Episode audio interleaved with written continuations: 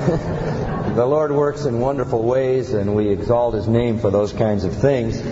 And I want to say how deeply grateful I was to be uh, able to participate with all of you in just a wonderful evening to the glory of our Lord. And I, am excited about the ministry that that musical is going to have once it gets out and, and its ministry is extended in many other places. I want also to mention to you as we come to the close of, a, of the semester just a couple of things personally that are on my heart. One is I want you to know something that really is uh, genuinely from my heart, and it's just this uh, basic thought. Um, we need you at the Master's College. I say that with all honesty. Um, you're a marvelous group of young people, challenging, exciting, enthusiastic, positive. Um, great vision for what God wants to do in your life. And I just want you to know that, that the college needs you. We need you. And I know that some of you face decisions about coming back or going somewhere else, uh, what you ought to do in your future, and it's the spirit of the times, as I said last week, to kind of float around a lot, and, and people don't know what it's like to make commitments and stick. I just want you to know we need you. You're the kind of young people that we want to build this college with. And um, I just want you to know that. I'm concerned, too, that we set a standard for the, the freshmen, the young people that will be coming in the future, a standard of commitment so that they can see a student body that's faithful to finish what they start. So they see that that's the pattern that they should have in their own life as well. And I, I, just, I want you to know that from my heart. You're just the kind of young people we prayed God would send us, and we need you. I want to give you just a very brief report. The accreditation committee was here last week for three days. Four men came in to inspect our college and give us their report. They had been here two and a half years before, and they had laid down, I think, eight or ten things that the college needed to do to come more closely into compliance with accreditation standards. The college, of course, is fully accredited, just as much as any other college or university in the country. But we, of course, as a small school, two years ago, had a difficult time with some areas of compliance. So they gave us this list. At the end of their three days, and it was quite incredible through the whole process, they kept saying over and over again, we can't believe this college. We can't believe what's happened here. How did you do this? This is remarkable. We've never, we've never seen anything like this. One of the men on the committee said to me, I've never seen students like this. What is going on with these students? We could not get a student to be negative about this school, another one said. We interviewed them. Everyone seems to know exactly what you're doing, exactly where you're going. And they went on to say that not only is this school of a standard to be properly accredited and set in place with all the other institutions of our part of the country, but in many ways exceeds those institutions. In fact, the, some of the accrediting people were kind enough to say that the future of this college is indeed bright. I personally feel that we could have probably hired three out of the four they were so enamored with what was going on here when they compared it with the institutions in which they exist. This definitely is a college that's going to be heard from in the future, and the day will come when having a degree from here and an experience of years in this institution is going to be something you'll be very, very grateful to God that you have. And I was so excited to hear them say, You have exceeded the requests for compliance in every area. So it's really been remarkable. And they're trying to figure out how we did it because they don't understand the work of God. It's really exciting. Well, Russ asked me to speak this morning on the people who missed Christmas. And that's kind of a different approach to Christmas and a little bit historical. But let me just begin with a general thought or two. I think we're all pretty much aware that Christmas is upon us, but most of the people in the world are going to miss the reality, right? That's not too profound. I think everybody knows that a person, uh, you say, well, wait a minute now, with everything that's going on, you'd have to be dumb, dumb, deaf, and blind to miss Christmas. Everything around us tells us about Christmas. But I mean the real, the real issue, the birth of Jesus Christ. The world gets very involved in all kinds of activities, most of which have absolutely nothing to do with the person of Jesus Christ. They may acknowledge that he was born, but the reality of the meaning of his birth is escaping them for sure. Let me give you just a little bit of a look at how Christmas has become cluttered, all right? A little bit of history. In the middle of the fourth century, the Bishop of Jerusalem wrote to the Bishop of Rome and asked him to determine the actual date of Christ's birth. The Bishop of Rome sent word in that fourth century that it occurred on December 25th. By the end of the century, this had become a regularly accepted date for Christmas. Now, most scholars today believe the bishop was wrong, and they also believe the bishop fixed the date arbitrarily. But he had a reason. For centuries before the birth of Christ, the month of December was the occasion for boisterous pagan revelries, wild drinking feasts, and so forth. And it marked the winter, and it was sort of a celebration in hope that the returning sun would come back and bring its strength. It sort of made winter bearable to have a big blowout at the end of the year. Feasting, adorning homes with evergreens, adorning houses with mistletoe, exchanging gifts, all kinds of general merrymaking were part of the traditional heathen celebration before anybody acknowledged the birth of Christ. The bishop's idea, apparently, was that if we just put the birth of Christ on December 25th, we can drop the birth of Christ in the middle of all these wild parties and maybe we can sanctify everything. And get men's minds off this and on to the reality of Christ. It was a nice sentiment. And so Christmas, or the birth of Christ, was dropped in the middle of this wild, typical pagan end of the year revelry. Unfortunately, instead of the birth of Christ sanctifying all of that, all of that cluttered up the birth of Christ. And today, all the junk is much more on display than the reality of the Son of God being born into the world. To the Romans, that time of year was a festival called Saturnalia, and it basically involved feasting and sexual orgies and drunken brawls. It was called Saturnalia after Saturn, who was believed to be the god of agriculture who presided over the planting of all the crops. Gift giving was popular at the Feast of Saturnalia, and the most common gifts of the Saturnalian feast were small little idol gods made uh, in all the various forms of the Roman deities, made out of clay, made out of marble, made out of silver, even made out of gold. And at the Saturnalian feast, candles were lit, uh, evergreens were given by friends to other friends to hang in their houses. So evergreens, candles, presents have much to do with Saturnalia and absolutely nothing to do really with the birth of Christ. In the barbaric Northlands, a similar winter festival took place known as Yule, from which we often get the idea of Yuletide. This was in honor of the gods Odin and Thor, and it involved feasting, music, and drinking from horns, as you've seen. In Persia, fire, fires were kindled at the same time of year to the god Mithra, who was the god of light. In England, the Druids gathered in their occultic kind of festivals, and they used mistletoe and made live sacrifices to their deities.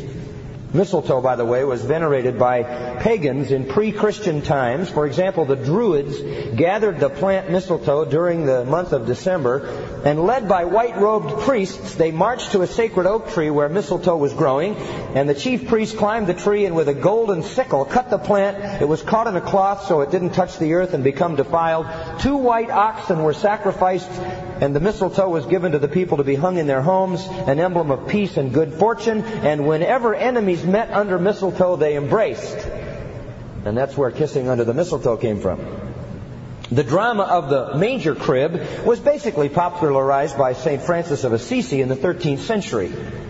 300 years later, uh, Luther brought a tree into his house and decorated it with candles to simulate the starry sky glittering over the stable where Christ was born. And so all of this stuff began to accumulate. But long before Luther did that, pagans had adorned their trees with trinkets around the feasts of their own paganism.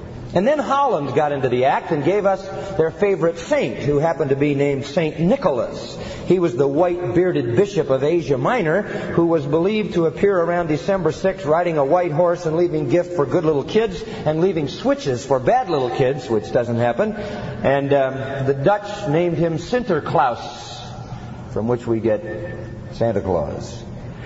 Caroling started in the 14th century, along with uh, jesters, mu- musicians, and mummers in masks and these eight-hour feasts that were characteristic of that event. Stockings. I wanted to find out where stockings came from too, because everybody hangs a stocking on Christmas. And of course, it's obvious that if you lived in a cold climate, you know that stockings are always hung by a fireplace. That's how they dry out. And according to the tradition, one time when St. Nicholas was doing his thing, he threw some coins down a chimney, and because there were some stockings hanging there being dried out, they landed in the chimney, and that started the whole, they landed in the stocking rather, that started the whole thing of putting stockings up and filling them with stuff. The first Christmas card appeared in 1846, designed by Sir Henry Cole, owner of an art shop, and it showed a merry drinking scene. It appeared in London, and that got started.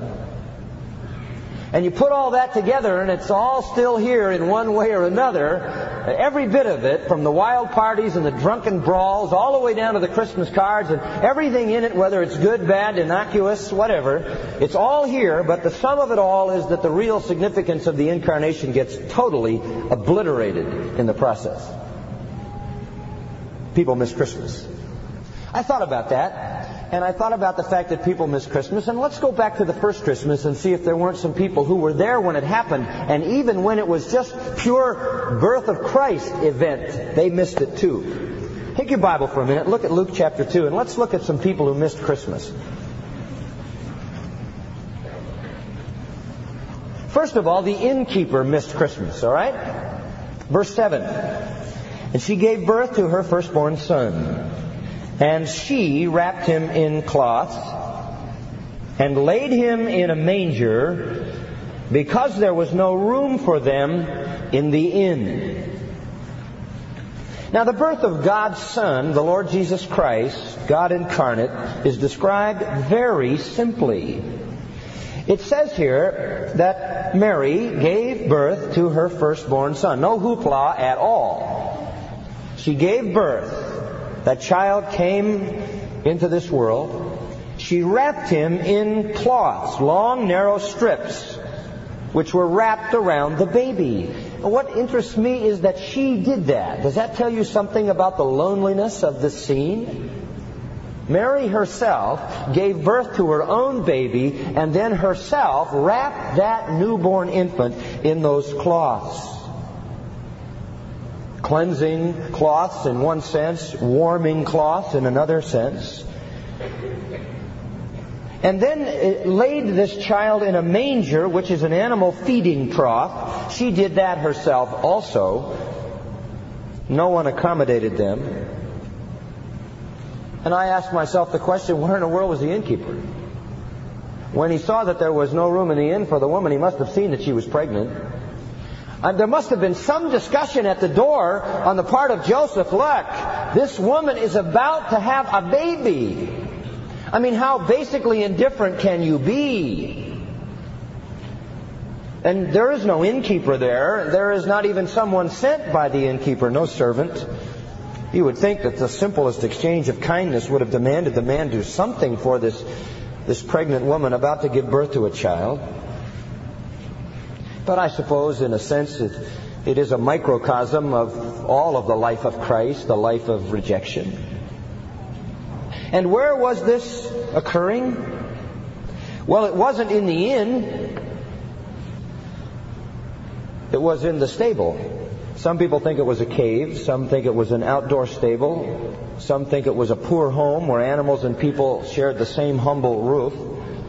Some have thought it happened in an open field, and I'm not sure we can really know certainly where it was, but it was certainly a place where animals were kept because there was no place for them in the inn. The word inn is a fascinating word, kataluma in the Greek. It is used in um, Luke 22:11 to speak of a guest room in a house, and that may be a more accurate translation. It may have been that Joseph and Mary went to Bethlehem, not knocking on the door of so-called motels, but actually going there to a guest room in a house which had been promised to them. But when they arrived there, the guest room was already taken, and so they were left in the cold. And believe me, it would have been cold, perhaps at this time of year and at night. And so they anticipated very likely hospitality, which they didn't receive. The Septuagint uses five different Hebrew words for this one word kataluma, and it generally has the idea of a place where burdens are loosed and let down to rest. It's a resting place. So they went to a resting place, whether it was a, an inn or a guest room, we really can't be certain, but I'm sure they expected to find a place there. Joseph would have made some kind of plans for that, knowing his wife would be great with child and about to be delivered. G. Campbell Morgan has an interesting insight into this. He writes, Kataluma, which is the term translated inn, really was an enclosure, just walls into which travelers might drive their cattle for the night, and in which sometimes there were apartments in which they themselves might rest. But no traveler could obtain food there. There may have been water, but no food, no host, no entertainment. There was no room even there. There was no room even in the enclosure for the cattle. It was just sort of walls that you went into. In the supreme hour which permits of no delay, they had to find some outhouse, as it were, to a dwelling. And there the baby was born, and the mother laid it in a manger. No palace, no dwelling place, no caravan, no room even in the Kataluma. He was born outside of everything. Even the place where cattle might be sheltered through the night. He was born and laid in a manger in some bleak outhouse outside some dwelling. So he came. The glory of it, the wonder of it. And when he came, he passed the court and passed the palace and passed the dwelling place and passed the inn and passed the Kataluma and was born into this world so low down that no baby can ever be born lower. And I find myself asking the question, where in the world's the innkeeper? Where's the guy who promised him the room, if there was such a one? Where is the one who said, no, you can't stay in the enclosure? Where is anybody? That she should bring forth her own child, wrap her own child, place her own child in a feeding trough. The pity of it and the glory of it. And the innkeeper missed Christmas. Totally. And for what reason? How about this? Preoccupation. That doesn't sound like a, a mortal sin, does it? To be preoccupied? To be busy? Too busy to bother with this little party of people. The place was crowded. Everything was bulging with folks. It was a busy time. I wouldn't say that the innkeeper was particularly hostile. He was just busy. So Christ is just crowded out. The birth of the Son of God, the virgin born Savior of the world, occurred right there where everybody could see, but nobody cared to look. Too busy It's the same today. If there's a reason why people miss Christmas today, it has to be preoccupation. Every chamber of men's souls is filled with needless things. I'm telling you, it must, it must literally break the heart of God to see an entire generation of people who are caught up in trivia. Utter trivia. Human interest. No room for Christ. Little, if any interest in Him. People's time is demanded by a thousand other things that have absolutely no lasting significance. Preoccupation will cause people to miss Christmas. Look at Matthew chapter 2, and let's see a second person who missed Christmas. Verse 1 of Matthew 2. Now, after Jesus was born in Bethlehem of Judea in the days of Herod the king, behold, Magi from the east arrived in Jerusalem. Herod missed Christmas. He missed the reality of what was going on. It tells us in the days of Herod the king. Who is this man? Let me give you a little bit of insight into Herod. He was an Edomite from Edom, an Idumean. He made himself useful to Rome. He bought himself in to Rome. There were wars and civil skirmishes in Palestine, and Herod became useful to Rome. The Romans trusted him uh, to be privy to certain matters which could be of assistance to them in squelching some of these things. And once Rome finally moved in and stopped the skirmishes and conquered Judea, they set up a procurator or a governor, a Roman governor by the name of Antipater, who was an Edomite, who was Herod's father and they appointed him Tetrarch of Galilee around 47 BC before Christ. In 40 BC, under attack from the east, Herod fled to Rome. The Roman Senate then appointed him king of Judea. And they gave him an army to enable him to carve out his kingdom. He could be called king of Judea, but if somebody else ruled the land, the title didn't mean much, so they gave him some soldiers to go back and take over. So he did. In 37 BC, he won back Judea, and his territory spread to include Palestine, Judea, Syria, and Lebanon, and he took on the title King of the Jews and bore it till he died around 4 AD. He was a vile, evil man with no right to rule. He had bought his power from Rome. He was really a foreigner, not even a Jew. Now let's see what verse 2 says.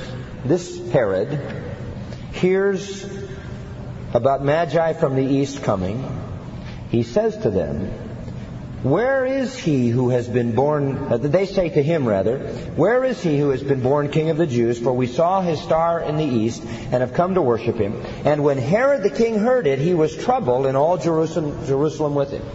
Now he got the word that these men had arrived. These men came in, had an audience with him. They said, Where is this king we've heard about? And when he heard that, he was troubled and he was in a state of panic. He was shaken up, stirred up, agitated. Why? Because this man is a petty king who knows he has no right to rule and he is frightened because here is a rival king of the Jews. He had that title. Who is this new king of the Jews? The rumor of another king sent him into instant panic. Not only him, but all Jerusalem was fearful. Why? Because they were so afraid of him. A panicked Herod could mean disaster for everybody. I'll give you a little background for why Jerusalem would be concerned if he was concerned. When he was a young governor in Galilee, he swiftly and effectively destroyed the bands of guerrillas who were moving around the countryside. He was known as one who would not walk away from a fight or a slaughter. He was very efficient in collecting taxes for Rome, so Rome was pleased with him and he had the power of Rome behind him. He was a very capable orator. Apparently, he was somewhat of a gifted diplomat. He was decisive in terms of leadership. His timing in terms of battle was effective, and he knew how to win a victory. He was the only ruler in Palestine who ever succeeded in keeping the peace and bringing disorder into order because of the sheer terror that people had regarding him. In times of difficulty, he remitted taxes to make things easier. In the famine of 25 BC, he actually melted down his own gold plates to buy corn for starving people, so he knew how to endear himself as well. He played the role of a politician to the hilt. On the other side, he plotted to murder all the Hasmoneans who were descendants from the Maccabees, you remember, who had fought for Jewish independence in the intertestamental period. And he was afraid of their descendants, the Hasmoneans, so he plotted to murder them all because he felt that the people would rather be ruled by one of them than by him. He had ten wives and twelve children. The most notable of his wives was a woman by the name of Mariamne, Uh, her brother, the high priest Aristobulus, posed a threat to him, so he planned to murder him, his wife's brother. On a hot day, he invited him to go swimming in the Jordan River near Jericho, and when he went swimming, he sent some other men into the water to swim with him, and they drowned him. And then Herod planned his funeral and cried at the funeral just to carry on the ruse. He had his own wife killed on a phony adultery charge. He executed her mother, Alexandria. He slaughtered his own two sons because he didn't want them to take over his throne. He was paranoid, hopelessly suspicious of everybody, threatened by everybody, and constantly plotting murders. His lust for power and insane fear of jealousy enslaved him so that five days before his death he executed all his sons. The climax of the characterization of this man, when he was about to die, he retired to Jericho. He gave orders that a collection of the most distinguished citizens of Jerusalem should all be arrested on trumped up charges and put in prison. And he ordered that the very moment he died, they were all to be immediately slaughtered, all of the leading citizens of Jerusalem. The reason, he said, was that no one would mourn his death, and he was determined that some tears must be shed when he died, even if they weren't for him. Now, do you understand why he was agitated when he found out there was another king of the Jews? He was exceedingly angry. Verse 16 When Herod saw that he was tricked by the Magi, he became very enraged and sent and slew all the male children who were in Bethlehem and all its environs from two years old and under. He literally massacred all these babies. And then that which was spoken through Jeremiah the prophet was fulfilled, saying, A voice was heard in Ramah, weeping in great mourning, Rachel weeping for her children, and she refused to be comforted because they were no more. He just massacred everybody that was a threat to him. Rachel was Jacob's beloved wife, father of Joseph, who bore Ephraim and Benjamin, so she was the symbolic mother of Israel.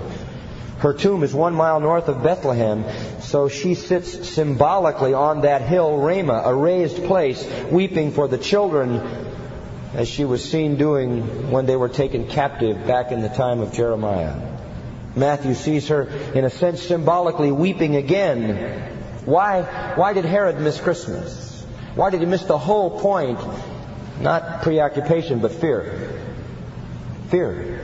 He was afraid that this little child would interfere with his career. He was afraid this little child would interfere with his position, his ambition, his lifestyle, his plans. He was jealous. He was hostile. He was full of hate. And may I say to you that people like that still are around. The reason they reject Jesus Christ is they are afraid. They don't want anybody to control their life. They don't want anybody to threaten their plans. They are very content for Jesus to be a baby in a manger on a Christmas card, but don't let him grow up and be the King of Kings and Lord of Lords. Don't get him to let him grow up and make claims on their life. It is fear, fear of someone else controlling their plans, fear of losing self-determination, fear of giving up their priorities, fear of saying no to their indulgences. They want their own kingdom of sin rather than the Lord Jesus Christ. So Herod missed Christmas because of fear, like the innkeeper missed Christmas because of preoccupation. While you're in Matthew 2, let's look at a third one. Verse 4. Herod gathered together all the chief priests and scribes. This is the Sanhedrin, the ruling council of the Jews.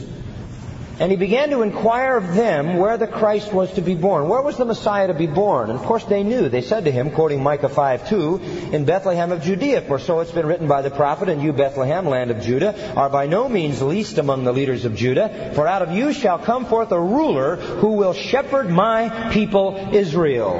And so the word comes from the, the literati of, uh, of Judaism that the child is to be born in Bethlehem because that is the promise of Micah 5 2. They are the biblical experts, they are the theologians. They are also the third in the list of people who missed Christmas. The Sanhedrin missed Christmas. They knew all the right answers. Chief priests. Who would that be? High priest?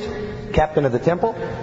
The select group of priests, overseers, administrators, treasurers, all the elitist priests, not the common orders of priests, the elite priests. The scribes, who were they? They were the theologians of the day. They were the, the scholars and the authorities of the law of God, both as to its fact and to its interpretation. So all the officers of the theocracy, all of the Pharisaical aristocracy and their advisors on theology comprise the whole Sanhedrin and all of its attendant counselors, and they all know where he is to be born. They are the orthodox literalists with perfect head knowledge. They missed Christmas. They'd missed it totally.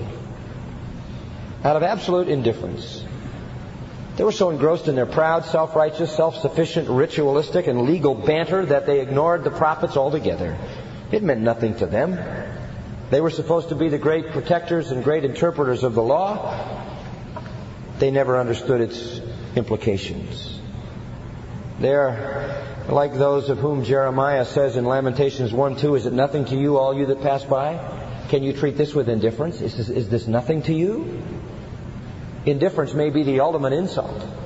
It may be a greater insult than hostility because it is pride at its very worst. You can't even interest me with the birth of a Messiah. How proud. They didn't need a Messiah. Why did they need a Messiah? They were already righteous. In fact, later they cried for the death of Jesus because he said they were unrighteous. There was no recognition of need, so there was no recognition of one to meet that need. Failure to see the desperation of their souls, and they missed Christmas. Look with me to Luke chapter 2. And I want to show you a fourth illustration of missing Christmas. And this is sort of indirect, but I think it's fascinating. Now remember, all Jerusalem was somewhat aware of the Magi who came and told about the birth of the Messiah. Certainly the Jewish leaders were aware of that um, prophecy in Micah. They were indifferent.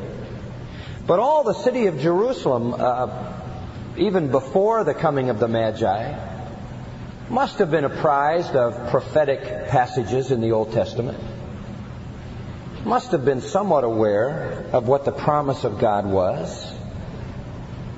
They had long awaited a promised one. And certainly when John the Baptist did begin his ministry, they seemed ready and anxious and were coming out to him as multitudes, wanting to be prepared for the coming of Messiah. But here at the birth of Christ, it is curious to me that only a few shepherds come. Verse 15, it came about when the angels had gone away from them into heaven, and this would be right at the, at the time of the birth, before the Magi would ever arrive, they came much later, that the shepherds began saying to one another, let's go straight to Bethlehem then and see this thing that has happened, which the Lord has made known to us. And they came in haste and found their way to Mary and Joseph, the babies he lay in the manger. And when they had seen this, they made known the statement which had been told them about this child. To, and all who heard it wondered at the things which were told them by the shepherds. I mean, it seems to me that people wondered, but nobody ever showed up. In a sense, the whole city of Jerusalem missed Christmas. William Barclay has an interesting insight into this. He says, the shepherds were despised by the Orthodox good people of the day. Shepherds were quite unable to keep the details of the ceremonial law. They could not observe all the meticulous hand washings and rules and regulations. Their flocks made far too constant demands on them, and so the Orthodox looked down on them as very common people. It was to simple men of the fields that God's message first came. But these shepherds were in all likelihood very special shepherds. He says, we have already noted how that in the temple, morning and evening, an unblemished lamb was offered as a sacrifice to God. To see that the supply of perfect and unblemished offerings was always available, the temple authorities had their own private sheep flocks. And we know that these flocks were pastured near Bethlehem. Is it possible that these shepherds were in charge of the flocks from which the temple offerings were chosen? It is a lovely thought that the shepherds who looked after the temple lambs were the first to see the Lamb of God who takes away the sin of the world. Interesting possibility. Outcasts. All Jerusalem was not interested in this. All Jerusalem was I suppose, to some extent, um, aware of prophetic truth.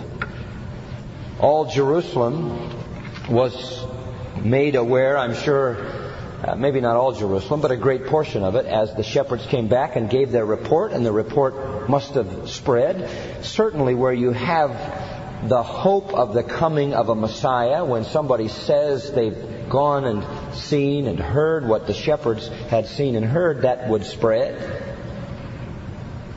But nobody seems to show up. And that's a sad thing.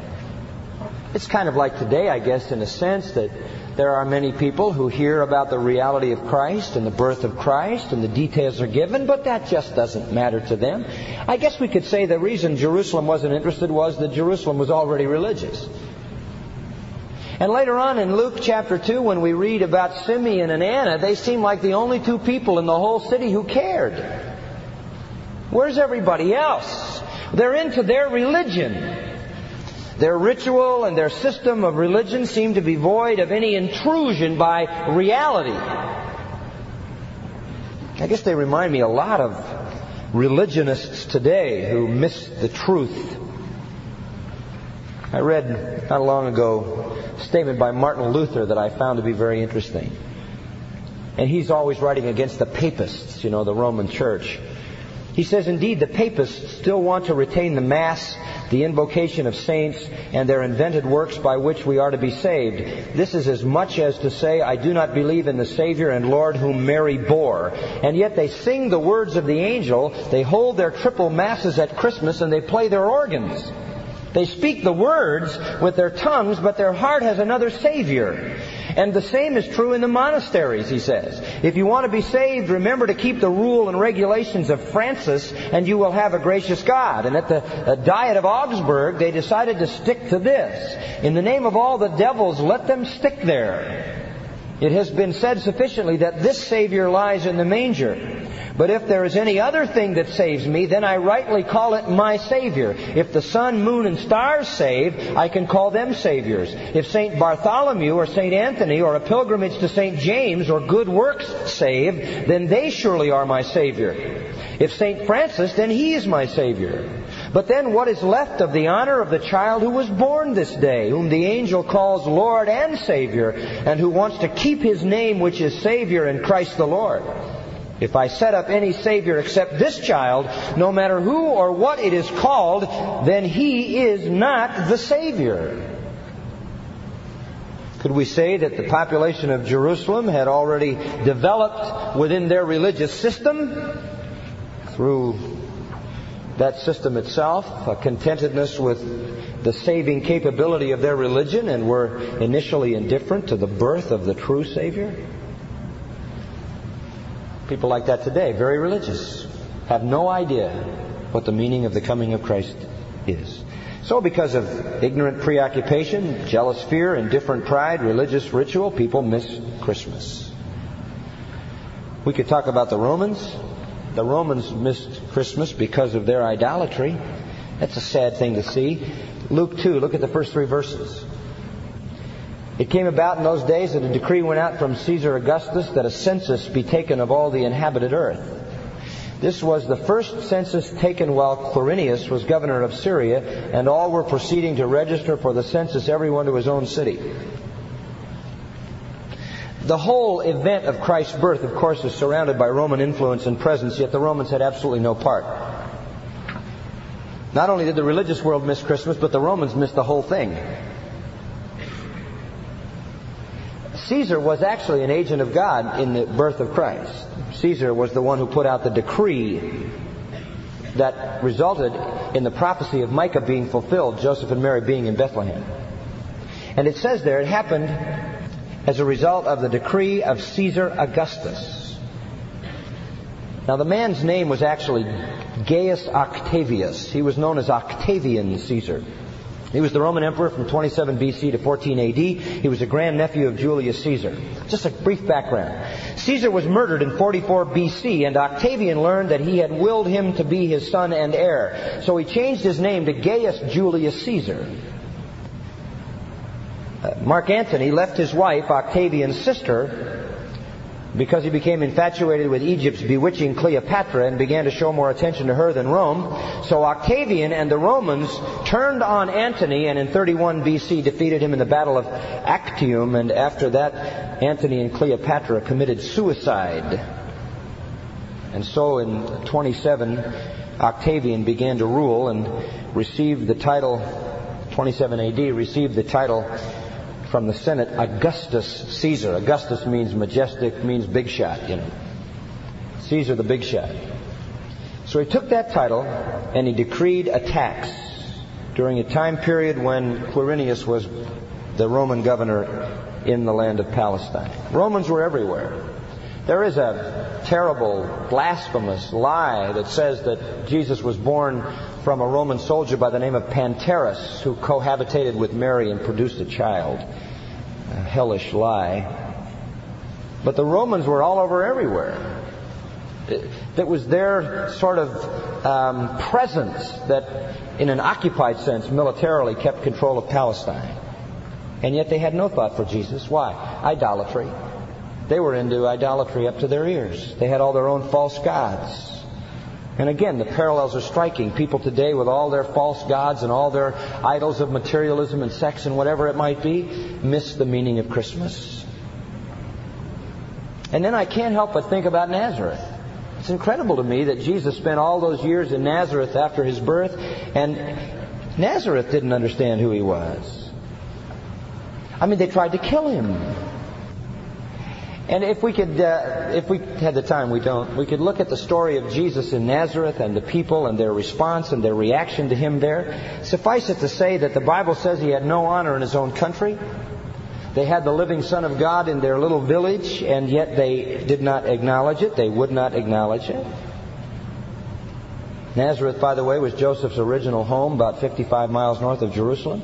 The people, for the most part, were crude, somewhat violent, had a bad reputation. Nathaniel said, Can anything good come out of Nazareth? It was kind of Hickville. They were the, the, the sort of uh, Palestinian rednecks. They never knew Jesus. They tried to throw him off a cliff when he grew up and made claims in their synagogue about being the fulfillment of Isaiah's prophecy. What was the reason? I'd say familiarity.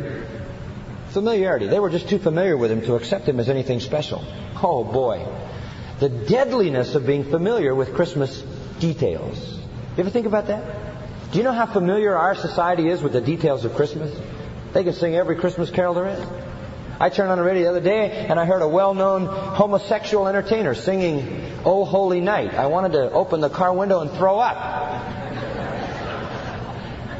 I mean, he, he was singing in it with all the ethos imaginable. Oh Holy Night. What kind of hypocrisy? But you're so familiar. I mean, I don't think they know where Jesus stops and Frosty the Snowman starts. I don't think they know what a Christmas carol is and what a uh, simply a Christmas song is. Just familiar. I mean, it's so familiar. They see the cards, the manger scene, they hear all the songs, and the deadness of being familiar with Christmas truth. So familiar it grows so cold in the heart. And if you don't think that's true, then ask yourself how excited you are about Christmas. And if you're excited about it, what is it about it you're excited about? the birth of the living incarnate Son of God. True, familiarity breeds contempt.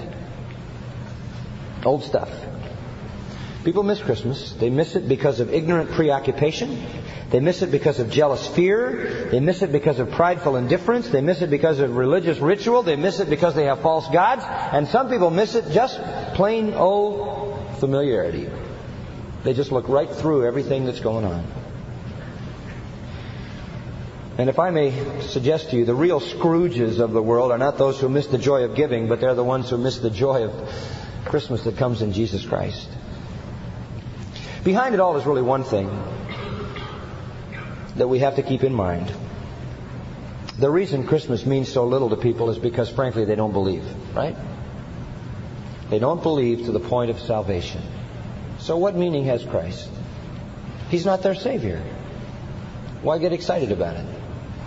That's the tragedy. And let me suggest to you, and this is really why I said everything I've said up until this point. Let me suggest to you a challenge. People are in a Christmas mood all around us. They're thinking about all of these factors of Christmas. Let's make sure, as far as we're concerned, and as much as is within us possible, to help people not to miss Christmas. Okay? Any way and every way we can. See if we can't help them to focus on the real issue. Some of you have unsaved people in your families. And when you go home, make sure they don't miss the reality of Christmas. During the time when you're away for the semester break, you're going to have occasion to speak to many people. See yourself as an ambassador on a mission to convince people to understand the reality of the birth of Jesus Christ. Let's be part of helping people see the real meaning of this wonderful time of year when we remember Christ's birth. Well, let's pray together.